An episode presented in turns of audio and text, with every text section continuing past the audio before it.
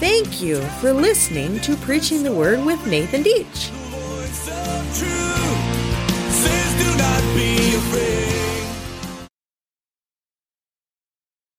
Grace and peace to you from God our Father and the Lord Jesus Christ. One of the things I've noticed in our small group settings in church today is that a lot of people have a, a desire in their hearts to communicate the gospel message of Jesus Christ.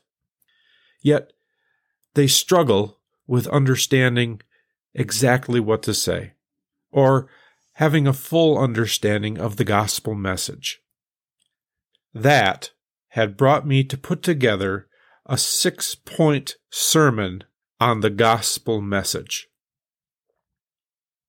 In this message, I'm just going to give the major points of the gospel message, along with one Bible verse that supports that major point. If you're looking for more information on the gospel message, or if you want more Bible verses, please, I encourage you, go to the full version of my six point gospel message. Now let's get to the gospel message of Jesus. Point number one Jesus is God. Our Bible verse for this is John chapter 1, verses 1 through 5. In the beginning was the Word and the Word was with God, and the Word was God. He was in the beginning with God. All things were made through him, and without him was not anything made that was made. Point number two The Messiah was rejected and crucified by his own people. The Bible verse that goes along with this is Matthew chapter 27, verse 37 through 41. And over his head they put the charge against him, which read, This is Jesus, the King of the Jews. Then two robbers were crucified with him, one on the right and one on the left and those who passed by derided him, wagging their heads and saying, You, who would destroy the temple and rebuild it in three days, save yourself. If you're the Son of God, come down from the cross. So also the chief priests, with the scribes and elders, mocked him. The third point is that three days later, Jesus rose from the dead. Our scripture that goes along with this is Acts 17, verses 30 through 31.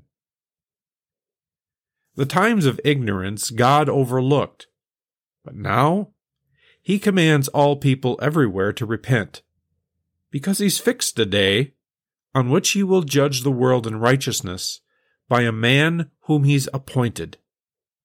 And of this he has given assurance to all by raising him from the dead. Point number four The Messiah has been prophesied throughout all of human history. Our scripture verse is Genesis chapter 3 verse 15. I will put enmity between you and the woman, and between your offspring and her offspring. He shall bruise your head, and you shall bruise his heel. This verse is the curse of God upon the serpent, immediately following the rebellion of man away from God. Point number five Jesus has been appointed to be the judge of the living and the dead. Our scripture verse for this is Philippians 2 9 through 11. Therefore, God has highly exalted him and bestowed on him the name that is above every name, so that at the name of Jesus every knee should bow, in heaven and on earth, and under the earth, and every tongue confess that Jesus Christ is Lord, to the glory of God the Father. And point number six everyone who believes in Jesus receives forgiveness of sins through his name.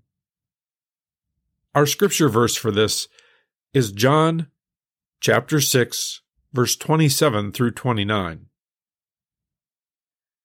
Do not work for the food that perishes, but for the food that endures to eternal life, which the Son of Man will give you. For on him God the Father has set his seal. Then they said to him, What must we do to be doing the work of God? And Jesus answered them, This is the work of God, that you believe in him whom he has sent. To my brothers and sisters in Christ, I encourage you to continue teaching and preaching the message about Christ. There's one more scripture verse I want to leave you with.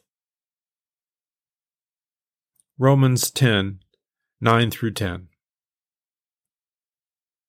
If you confess with your mouth that Jesus is Lord, and believe in your heart that God raised him from the dead, you will be saved.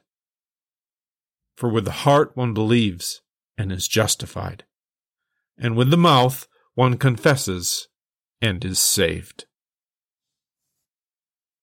God bless you.